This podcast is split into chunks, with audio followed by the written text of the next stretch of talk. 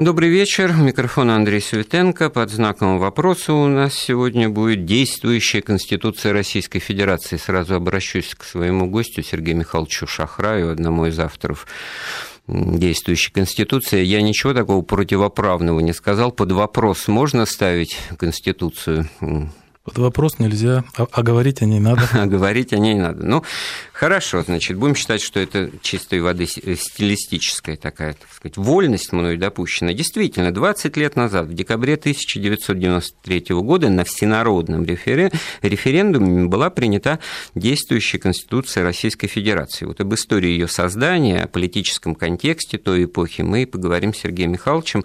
Я напомню, что Сергей Михайлович один из авторов текста действующей Конституции, проректор Московского государственного университета в настоящее время и председатель правления Российского исторического общества. В общем, все сходится в один фокус и о, и о сути э, Конституции, и о том контексте эпохи. Нам э, можно звонить с вопросами. Э, пожалуйста, я сейчас назову номер телефона 232 15 59, код Москвы 495 495 232 15 59 и номер для смс-сообщений 5533 плюс слово «Вести» в любой транскрипции. Итак, Сергей Михайлович, ну, действительно, может быть, не, не стоило э, ее, так сказать, принимать вот в том виде, в каком это происходило, тем более, что все это на фоне таких острых э, баталий, и не только парламентских, к сожалению. Октябрь 93 года – это конституционный кризис, мини-гражданская война, и вот в какую точку все вышло. Можно ли было этого избежать? Самая простая аналогия, а, чтобы в этот вопрос войти, если вдруг представить, что нет правил дорожного движения в городе-миллионнике, Москве и во всей нашей стране, каждый едет куда хочет, с правым и левым рулем, это вот ситуация без Конституции.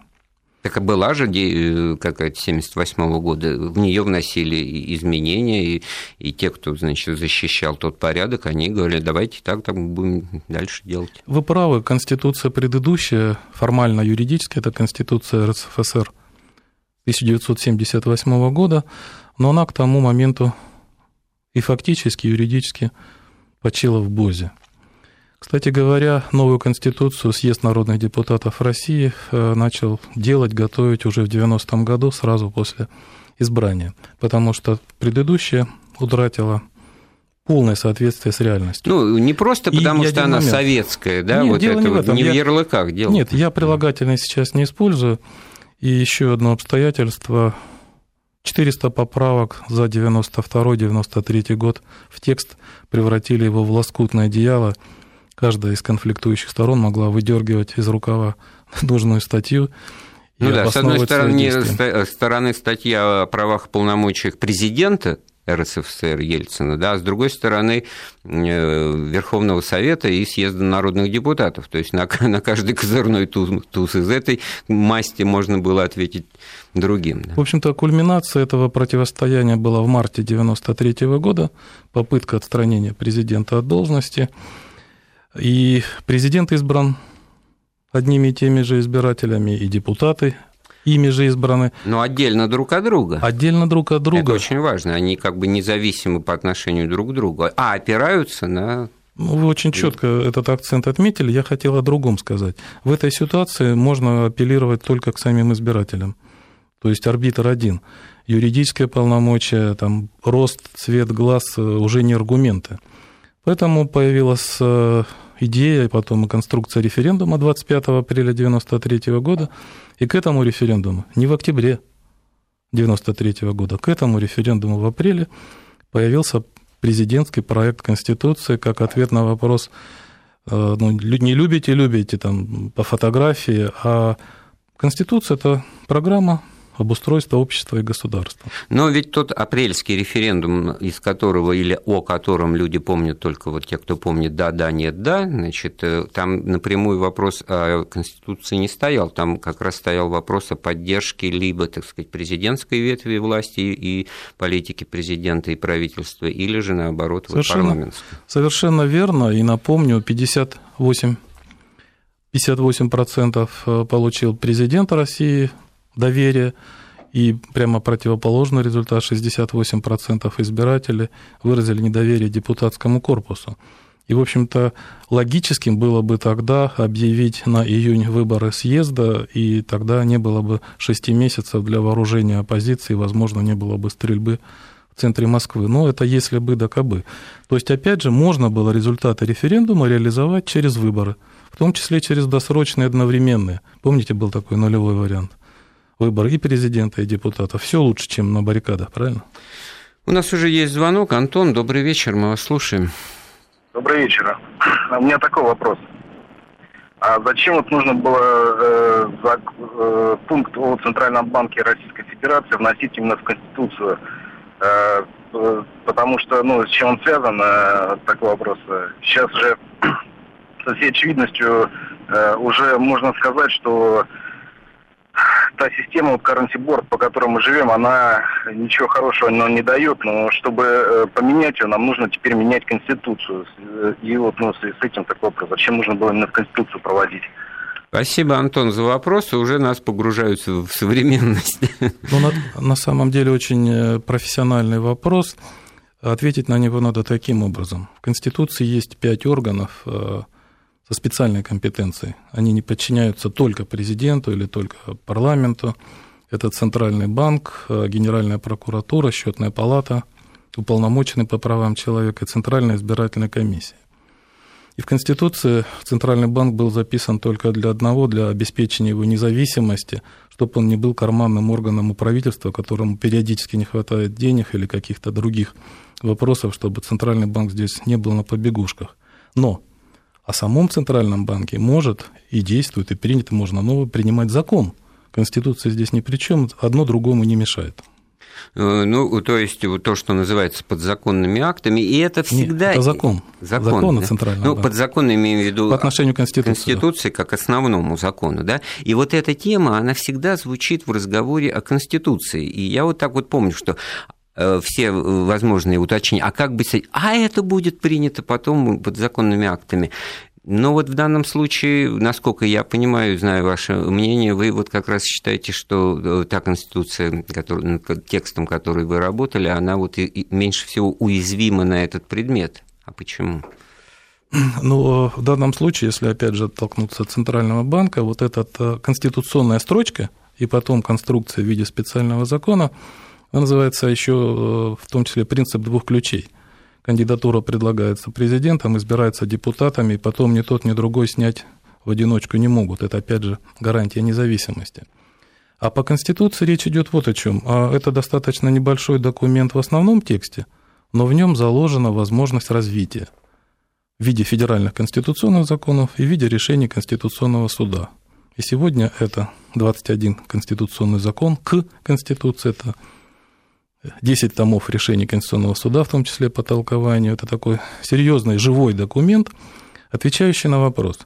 Не надо сразу что-то там ломать, вписывать, переписывать, принимать поправки, если ситуация требует реакции реагирования сегодня принимать надо специальный конституционный закон. А вот это правда, значит, ну, я не юрист, тут честно признаюсь, поэтому вопросы будут мои, может быть, наивно звучать, что на самом деле, если э, разобраться, то недолгий срок жизни у Конституции раз и как бы навсегда принятый, с самыми благими пожеланиями, а живут они, так сказать, без изменений, ну, считанные годы, да, поэтому само по себе это неудивительно.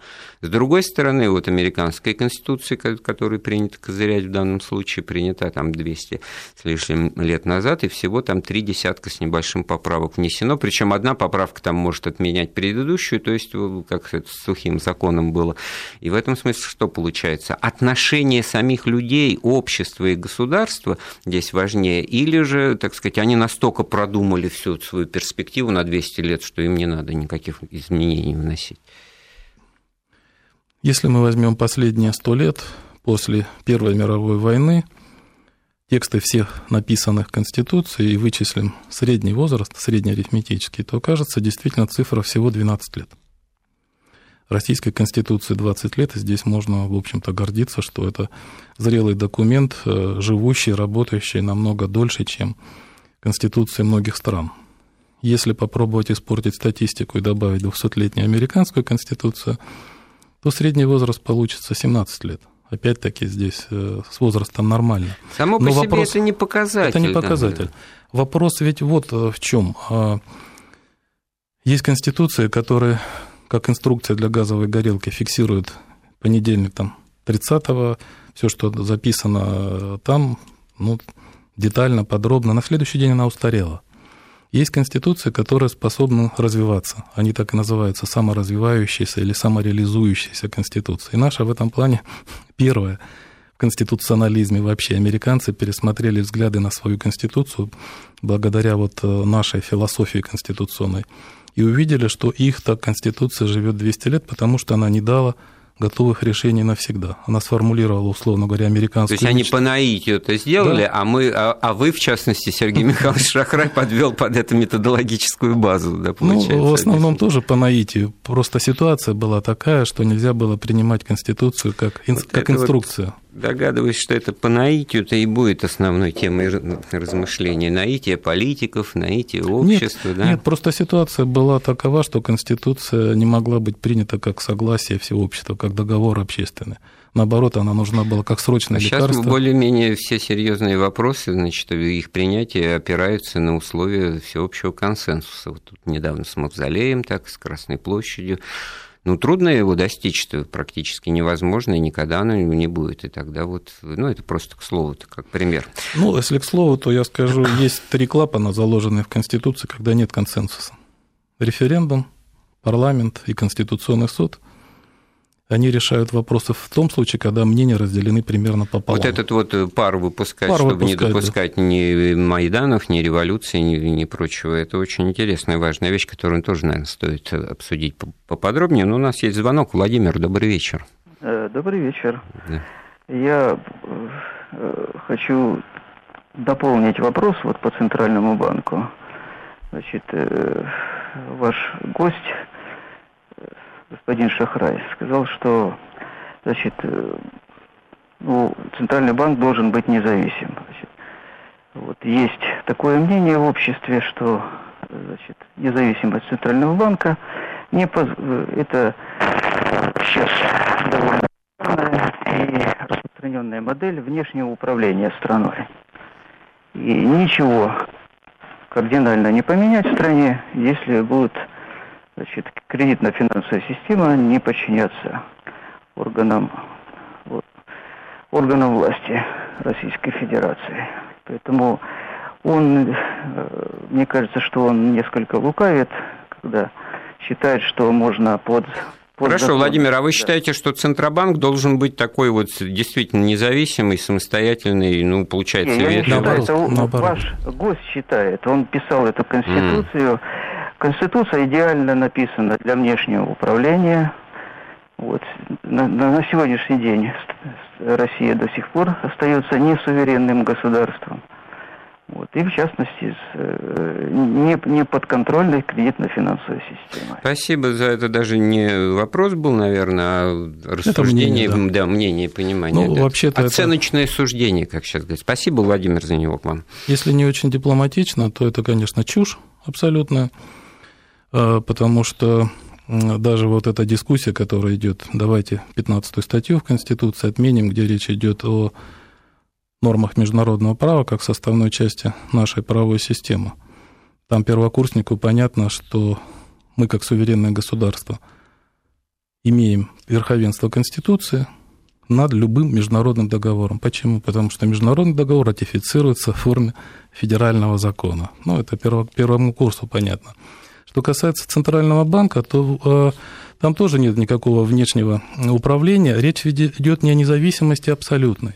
Речь идет от того, что нельзя Центральным банком управлять в ручном режиме телефонными звонками президента, премьера. Но управлять можно в виде законов – о Центральном банке, о кредитной политике. А этот закон предполагает согласие двух палат, президента и правительства. И тогда это зависимость, но зависимость на уровне закона, а не телефона. Вот о чем речь. Ну, а самое главное, что если иметь в виду вот подоплеку этой темы стабильность, предсказуемость, спокойствие, отсутствие паники, там, истерики и так далее, вызванные экономической ситуации, там, кредитно-финансовой, то как раз только так и можно. А если было бы что-то вот из записанного э, вами только сейчас э, перечисленного, то как раз никакого бы, так сказать, спокойствия и уверенности это и не давало бы. В том-то и дело. Э, Юрий нам звонит. Добрый вечер. А, добрый вечер. А, скажите, вот э, по прошествии энного количества лет, э, как вы считаете, Конституция насколько отвечает такому состоянию, как справедливость в обществе? Вот, насколько Спасибо. она... Да. Спасибо, Юрий. Вы вывели дискуссию на, на широкую воду, вот с чего мы хотели бы действительно. Я отвечу на действительно важный, по сути, философский вопрос из двух частей. А, много в жизни э, хуже, чем в Конституции, чем там мы записали. Но из этого не следует вывод, что надо Конституцию отменить и ухудшить до плохой жизни, до плинтуса опустить. Я считаю, всегда наоборот, надо пробовать совместными усилиями поднимать плохую жизнь до той модели, которая в Конституции заложена. То есть она некий идеал, получается, к которому надо стремиться. Это образ желаемого будущего изложен в, в семи конституционных моделях. Модель э, гражданского общества – это модель общества справедливого, и вопрос был задан оценочный, насколько – на мой взгляд, процентов на 40 мы приблизились к этому идеалу, не больше. Идя от нуля. Идя от нуля. Но, тем не менее, движемся-то в этом направлении, а не наоборот, не вспять. Ну, то есть, вот э, Юрию можно ответить, на 40% она справедлива, если упрощать, да? Да. А я-то хотел бы вот что сказать. Меня это слово «справедливость» всегда смущает в разговоре о таких больших вещах, потому что это категория субъективная. Ну, что такое справедливо с точки зрения там, вопросов труда и заработной платы? Для Э, лица наемного труда несправедливо, та зарплата всяка, которую он получает, потому что он хочет и вправе претендовать на больше. С точки зрения значит, работодателя вы справедливы, и так я тебе много плачу. И в этом, в этом смысле, значит, это все куда-то нас на дорожку всеобщего равенства уводит, вот к этим упрощенческим схемам, так сказать, идеальным город солнца коммунизм, там все вот благодати. Есть... Вот этого вот как вот все таки не, не снимая лозунгов всех правильных о равноправии, это, кстати, большая разница между равенством и равноправием да, по смыслу, все-таки вот э, справедливость не снимать как, именно как социальную категорию. А, тем не менее, э, учитывая, конечно, что мы говорим не о Трудовом кодексе, а о Конституции, обязательно надо иметь виду, в виду одно обстоятельство. Впервые в истории России в основу Конституции положена доктрина естественного происхождения прав человека – то есть на права даны от рождения, на свободу, на а, собственность, на жизнь. И вот это является как раз фундаментом справедливости. Вот это нельзя поломать, не выкинув Конституцию, там, не знаю, на мусорку. А если нам права даны от рождения, нас нельзя лишить гражданства, нас нельзя лишить оплаты труда. Размер, да, но нельзя забрать основу справедливости. Это вот все в преддверии годовщины, ну, относительно круглой всеобщей декларации прав человека 1948 года, да, это все очень актуально звучит. Нам вот пишут из Республики Северная Осетия, здравствуйте, скажите, пожалуйста, почему убрали из Конституции и дальше закавычено, вот э, недра принадлежат народу. Михаил. Ну, на самом деле э, формулировка не убрана, а это Первый раздел Конституции, основы конституционного строя, нас-то как раз упрекали, как разработчиков, что мы использовали там достояние, мы использовали не правовые, не гражданско-правовые отношения. Мы закрепили недра, природные ресурсы как достояние всего многонационального народа. А уже юридическая конструкция – это владение, пользование, распоряжение осуществляются на основании Гражданского кодекса, а это вот, кстати, концессии. основная дилемма инвективы в разговоре о справедливости, потому что вот если это недра принадлежат всем, э, всему народу, да, то вот колодец на любом, так сказать, участке, и вдруг из него вместо воды забьет там что-то ценное, да, тогда возникает дилемма. Это народное уже становится, когда интересно, да, а, люди а, понимают, а не что твое, речь... да, или что-то коллективное. Это очень такой вопрос-то. Люди понимают, что речь идет, конечно, не о воде в колодца, а именно о нефти, об алмазах, о газе. Вот, пока там ничего нет, а это не интересует. А если в этих недрах что-то обнаруживается, тогда это сразу значит, претензия на собственность. Вступает, ну, собственно, история вступает... человечества из этого состоит. Да. Вступает в действие Конституция, что это достояние многонационального народа. Отсюда строятся конструкции концессии, отсюда строятся конструкции договоров, использования и ренты, в том числе природной. Вот Юрий с нами остается, еще хочет что-то спросить, да, Юрий? А, да-да-да. А вот вы сказали, Конституция дала, так сказать, направление человеку там, ну, о свободе и так далее и тому подобное, значит, как бы э, некие равные условия, то есть открыла возможности. Но в связи с этим такой вопрос. А как вы считаете, э, э, какую, какое значение имеют стартовые условия, ну, я имею в виду при рождении, в жизни человека? Понимаете, да, мою мысль? Вот как здесь Конституция... Очень даже, Юрий, понимаем, да. Как здесь угу. Конституция защищает человека. Ну, скажем, один родился, условно, конечно, в коммуналке, другой родился во дворце. Стартовые условия абсолютно разные. Угу. И вот как Конституция здесь, защищает ли она его, выравнивает Юрий, или нет? спасибо. Я да. еще даже добавлю к, к, к вашей точке зрения. А как вот защищать? Вот кому-то уже 80, а кому-то только 20. Кто-то еще молод и силен, а кто-то уже старый болен. Да, вот как вот их стартовые условия? Ну, понимаете, знаете, наверное, нет, трудно. Ну... Я не знаю, что сейчас Сергей Михайлович ответит, вот я вот здесь спас. Да нет, э, конечно, лучше быть здоровым и богатым, чем бедным и больным. А, но это, как говорят в Одессе, две большие разницы. Коммунальная квартира и стартовые условия человека как личности. Равноправие, в данном случае равноправие по Конституции, это не равенство абсолютное. Так не бывает. Мы разного возраста, разного здоровья, разные родители, у одних экологически чистый регион, у других нет. Но потенциально наши права по Конституции первичны. Их нельзя вот, наверное, вот здесь это... справедливости-то и не найти, потому что Нет, либо извините. мы тогда должны все-таки ограничивать возможности людей богатых с нет, доступом можно к ресурсам, да, или нет. Ну, вот я, я мысль закончу, но насчет ресурсов я сказал, и как раз именно эти формулировки Конституции дают возможность изымать природную ренту, распределять ее для неимущих, для пенсионеров и больных. Но у нас несколько сотен дел в Конституционном суде как раз по категориям, в том числе имущественным, справедливым. Люди добиваются своих прав, а, признавая юридически недействительными плохие законы и плохие решения. То есть нарушающий вот это справедливое равноправие. Конституции в том, чтобы она работала и обеспечивала Конечно. бы свои постулаты, да, Конечно. а уж дальше все зависит от конкретной активности и конкретных кейсов, что Безусловно. называется, дел. Безусловно. Я напомню, наш телефон 232 15 59, код Москвы 495, с Сергеем Шахраем мы говорим о Конституции 93 года, звоните нам, а пока послушаем новости. Да, мы снова в эфире вместе с Сергеем Шахраем, председателем правления Российского исторического общества, проректором МГУ и доктором юридических наук. Мы говорим о действующей Конституции Российской Федерации 90 1993 года, ну, о том, как она принималась, в каком политическом контексте вопросы слушателей нас выводят на актуальность сегодняшнего дня. Ну, это, наверное, неизбежно, потому что Конституция как основной закон должна жить и работать. А вот тут вам из Нижегородской области, Сергей Михайлович, советуют вообще переписать ее. Конституцию надо менять, потому что нет демократии, олигархии, федераль... федерации наполовину, Россия страна роз и снегов. Ну, в общем, в таком вот наборе, так сказать, ну, наверное, от наблюдений над текущим текущим политическим процессом, значит, вывод делается такой, что она устарела, возраст имеет предел, много-много всего, что уже устарело и не подходит для России. О, как интересно, наверное, это самый главный вопрос. Ну, мы удивительная, как всегда, сторона. А, революция 93 -го года в неправовом государстве у нас происходила в виде поправок в Конституцию.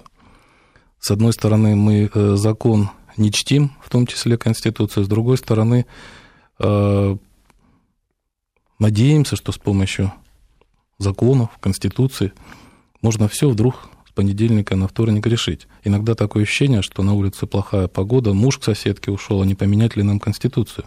Ей-богу, ничего не изменится, станет только хуже.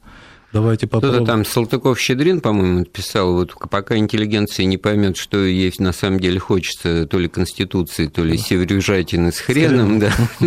Это Салтыков-Щедрин. Это классика, правда, там цитата продолжается через запятую вот либерал, который лежит на диване и думает э, Севрюжинки с хреном Конституции или обобрать кого-то. Но в итоге все закончилось Севрюжиной с хреном. А вот Сергей Михайлович спустя 20 лет после принятия Конституции написал книгу об, этом, об этой Конституции, которая называется «Неизвестная Конституция». Вот, э, и, наверное, здесь не только то обстоятельство, что на самом-то деле люди, и они вправе это делать, не вникают в детали, не читают ее, а как бы вот и само по себе значение этой э, институции как конституции уже значит, не так воспринимается.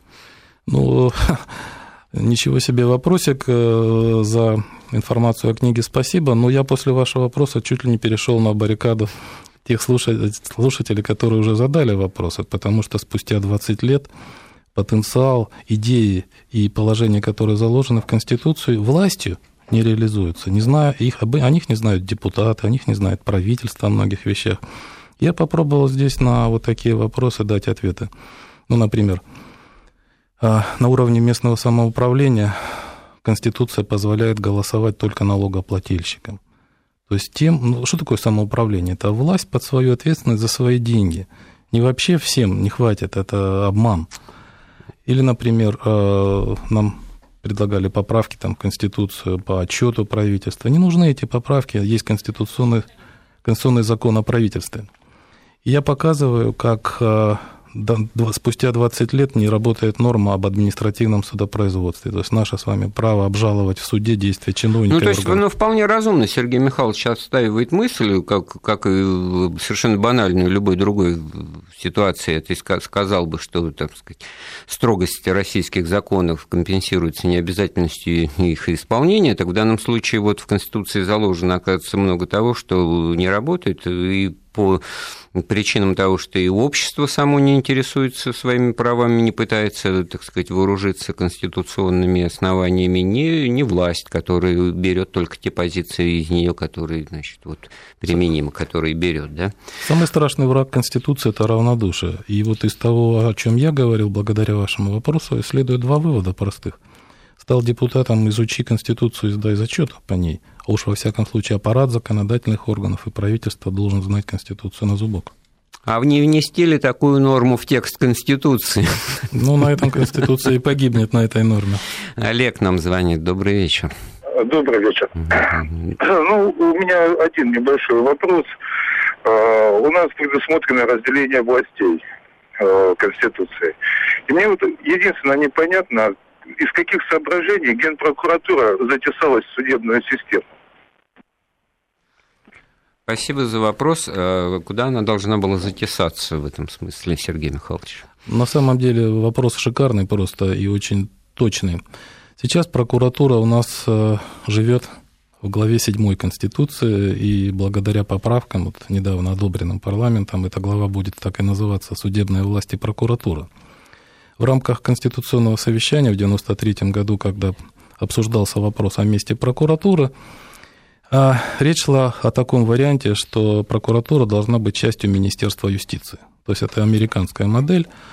На мой взгляд, слава богу, возобладал более здравый смысл, что наше общество к такой модели абсолютно не готово, и прокуратура осталась как орган а, надзора за законностью в стране в целом. Я уже сказал предыдущим э, вопросом, отвечая, что прокуратура у нас вообще не входит ни в законодательную, ни в исполнительную, ни в судебную власть. И это хорошо, потому что подчеркнута специальная роль. Это орган со специальной компетенцией. А в Америке она входит все-таки в Министерство юстиции. Судебную власть. Нет, внутри Министерства юстиции, а, внутри исполнительной. Исполнительной, да. Он-то Тоже я У нас роль да. прокуратуры существенно выше. Были перипетии, связанные с формированием сильного следственного комитета, э, но это всегда происходит. Так, Виталий хочет нас что-то спросить. Я... Да, добрый вечер. Добрый вечер. Угу.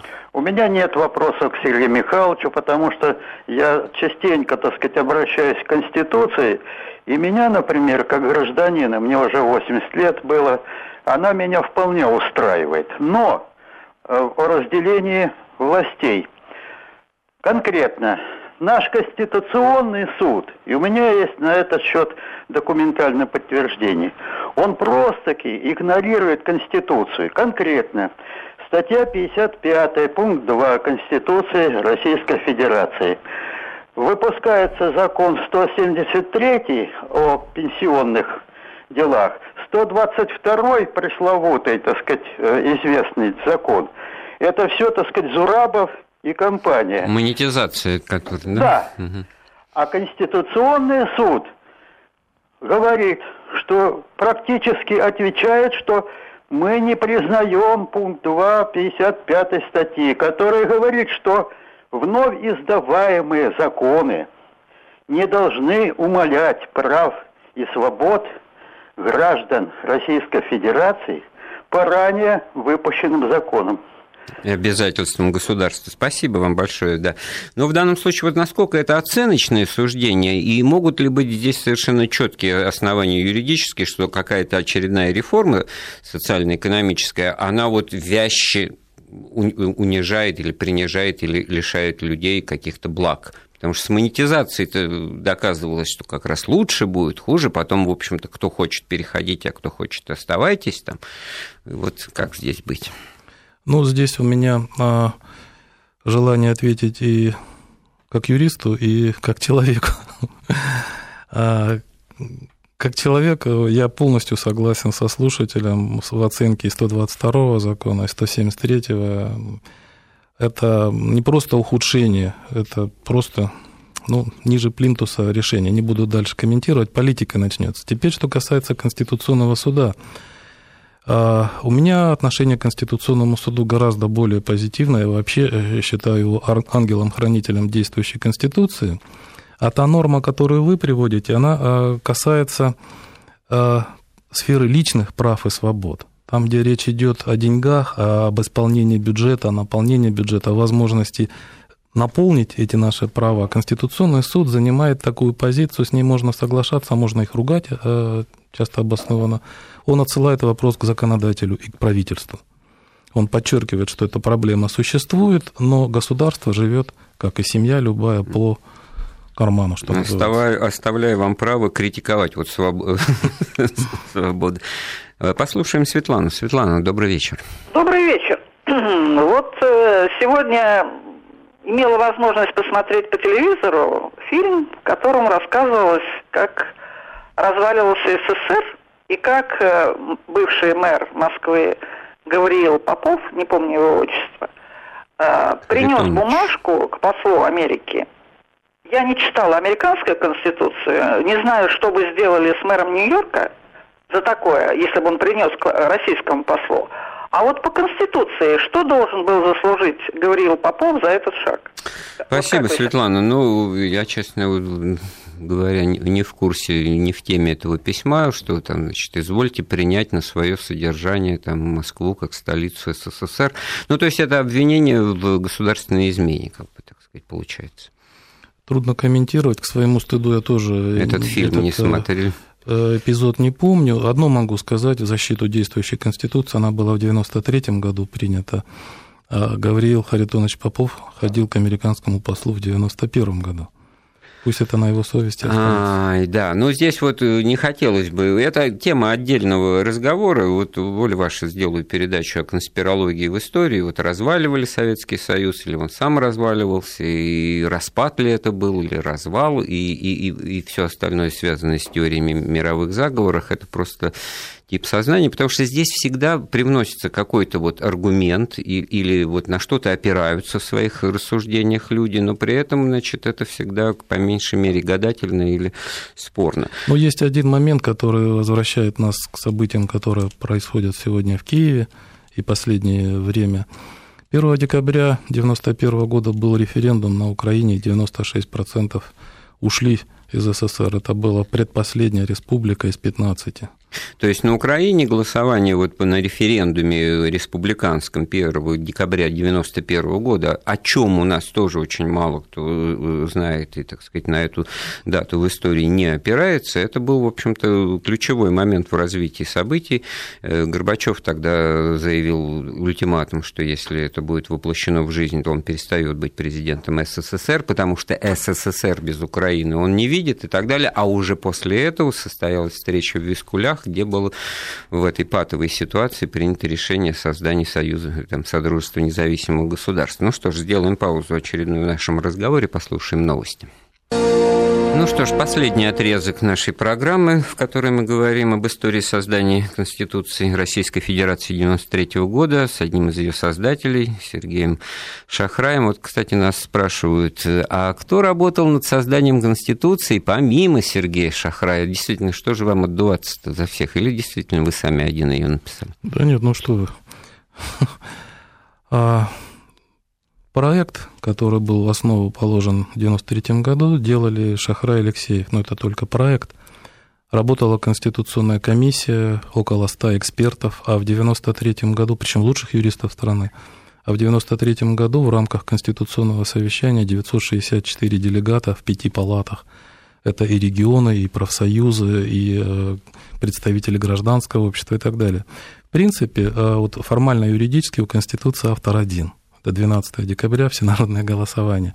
Все остальные, включая вашего покорного слугу, это скромные... Ну, я, я к тому, что это э, песни даже не все народные сочиняются народом, а уходят в народ, будучи сочинены кем-то одним, и любой внятный текст имеет свою внутреннюю логику, а набросать в нее всяких там дополнений и конкретных э, указаний, что называется, это всякий может, и тогда это не действующее, не рабочее становится. Вот вы описали 964, мне сразу, так сказать, вот что-то налитое, имеющее свою консистенцию, значит, добавлено, ну, другого, не просто по аромату, там, а по содержанию. Ну, тем не менее, э, мне повезло быть в нужном месте в нужное время, и вместе с Алексеевым, Сергеем Сергеевичем, жалко ушел из жизни. Да, ну вот в нужное время, в нужном месте, так по лезвию ножа, Сергей Михайлович, вот вас ведь и ругают тоже, что вот, вот вы там вот типа того и оказались-то, не пора бы с этого места было бы уже... Ну, я фаталист все таки а, про... Не, не жалеете ни о чем? Нет, конечно. Дело в том, что к моменту вот апреля-марта 93 года у меня был свой проект – он был обнародован в апреле 92 года. У Сергея Сергеевича с Собчаком был свой проект. Мы знаем из истории проекта академика Сахарова. Просто нам пришлось с Сергеем Сергеевичем собрать вот э, этот материал. Но и вы сделали такую модульную конструкцию, которая ну, действительно позволяет Конституции жить, работать и саморазвиваться. Знаете, там очень простые, теперь, как, как, как говорит Шерлок Холмс, элементарно, Ватсон, очень простые находки, но тогда их надо было найти. Типовые конфликты были описаны типовыми процедурами их решения. В этой части Конституция процедурная. То есть это не казуальное право, когда вот по случаю, да, вот как вот мы э, привыкли смеяться над американской юридической системой, там, системой, там есть, значит, закон, запрещающий приходить э, с тигром в кинотеатр, а не просто с животными там и прочее. Ну, просто по факту того, что кто-то приперся, грубо говоря, однажды с тигром, вот э, получил за это штраф, и так вот этот закон вот с таким названием и существует. Но это вот... Ну, это и проблема. А второе, в тот конфликтный период надо было найти точки согласия, их оказалось 8 или 9, они первый раздел составили. Остальное, как я сказал, надо было написать образ желаемого будущего и запустить это. А механизм, который крутит шестеренки, это Конституционный суд и президент. Это президентско-парламентская республика, как бы кому-то нравилось или не В данном случае вот не ругайте сочинителя, он, он написал как умел. Он да? написал хорошо. Написал хорошо. Семена мы слушаем. Добрый вечер, Семен. Добрый вечер. У меня вопрос такой к Сергею Михайловичу. Наша Конституция декларирует, что недра принадлежат народу. Ну, плоды не, недр, будет так говорить. Так вот, э, глядя на это, в свете Конституции Саудовской Аравии, там тоже принадлежит народу все, что из недр получает.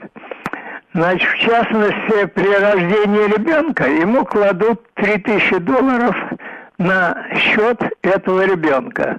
Вот так распределяется недр народу. Ну, как вы считаете? Спасибо, Семен, за вопрос. Я вот все, что вы сказали, кстати говоря, слышал и знаю про Норвегию. Там есть фонд будущих поколений, и от избытка нефти в Северном море они могут себе такую вещь позволить, и вот так они грамотно расходуют ну, то, что есть. Но это же, наверное, не, конститу... не конституционная тема, да? Как отец троих детей хочу сказать, что то, что сказал наш слушатель, полностью соответствует Конституции.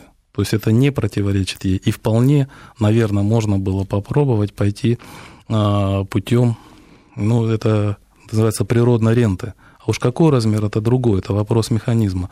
Поскольку мы записали в Конституции, что это достояние многонационального народа, то такой путь возможен. Это не противоречит Конституции. Вот слушайте, вот действительно, чем хороша ваша наука? Ведь начинаешь вот думать, я мозги свои весь этот час пытаюсь выстроить в правовом пространстве.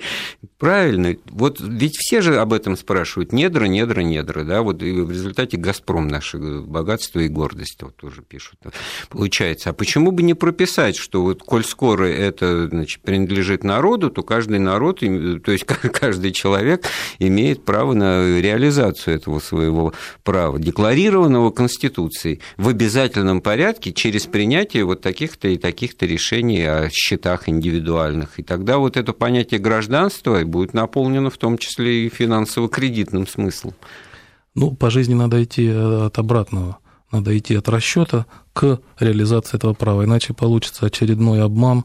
Людям скажут, за вами записано, а рубль, он как дешевеет сейчас, девальвация. Так мы обсуждали Нельзя. бы это тогда, а так мы стоим в дверях и, ну, кстати, и пытаемся... Кстати говоря, вот эти два фонда, в которых 750 миллиардов долларов, ну, в эквиваленте фонд будущих поколений, пусть маленький шажочек, но вот он в правильном направлении. Если бы его развернуть, и сделать как Норвегия. Ладно, Саудовская Аравия другая. Я, кстати, там не слышу. Там, по-моему, законы, ну, монархии абсолютные. Там все принадлежит э, фейсалам, э, этим королевской династии. Ну и другое дело, что они не забывают там... о своих подданных вот так вот как мне кажется.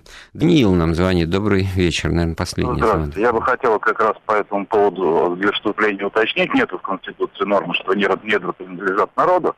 Там расплывчатая формулировка, что они принадлежат различным субъектам различного права, э, различного права собственности, да, различные формы собственности. По сути, недра не принадлежат никому, а частным лицам, в том числе иностранным. Это я хочу граждан России успокоить, не, не обольщайтесь. Так, во-вторых, у меня хотелось, э, мне хотелось вот такой вопрос задать. А, то есть какова должна быть мера цинизма и бессовестности, и бессовестности у человека, который принимал предательскую конституцию, они сейчас рассуждать. Третий вопрос а, в Конституционный суд, который недавно обсуждали, было отправлено массовой группой товарищей письмо, в котором четко изложено, что Конституция не является э, юридическим документом, она ничтожна. Там масса оснований, начиная с того, что принимался проект Конституции, причем без э, наличия кворума, э, заканчивая тем, что Конституция СССР и Конституция РСФСР не были отменены никаким законным актом да, даже этой Конституции, там ошибка. А, Даниил, у нас остается три минуты, вы поймете, дайте возможность Сергею Михайловичу ответить, вы и так уже сформулировали состав преступления.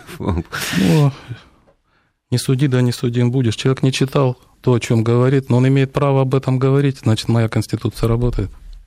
И все, такой короткий ответ будет. Ну а что ж я буду говорить? Нет, а вот вы, ну, как бы обтекаемо, понимаете? Вот смотрите, обнаружили что-то там, значит, пытаются в Центробанке раскопать в его деятельности люди, но абсолютно понятна тематика социально-экономическая, очень актуальная. Вопрос о недрах, это, это ну, фактически, это, это тема основная, получается, разговор. Так вот, чтобы мне было понятно, как и многим, уверен, другим, у нас в Конституции вот так, как Даниил говорит, написано, или как Ну, я третий раз процитирую, что недра достояние многонационального народа России. Для слушателей скажу, что термин «достояние» — это термин ну, принадлежности политической, это не юридический термин.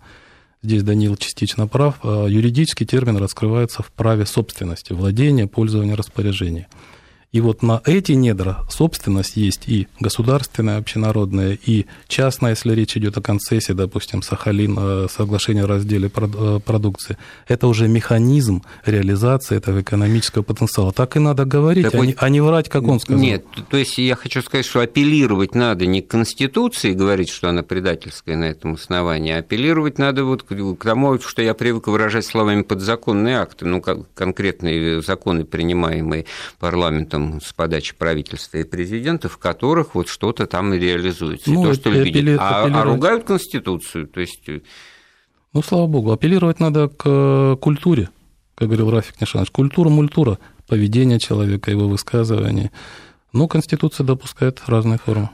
Ну, вспомнился старый советский анекдот, когда, значит, один посетитель возмущается тем, как его постригли, говорит, что это у вас за система такая? Он говорит, вот вы нашли нашу там парикмахерскую или прачечную, чтобы ругать всю систему. Да?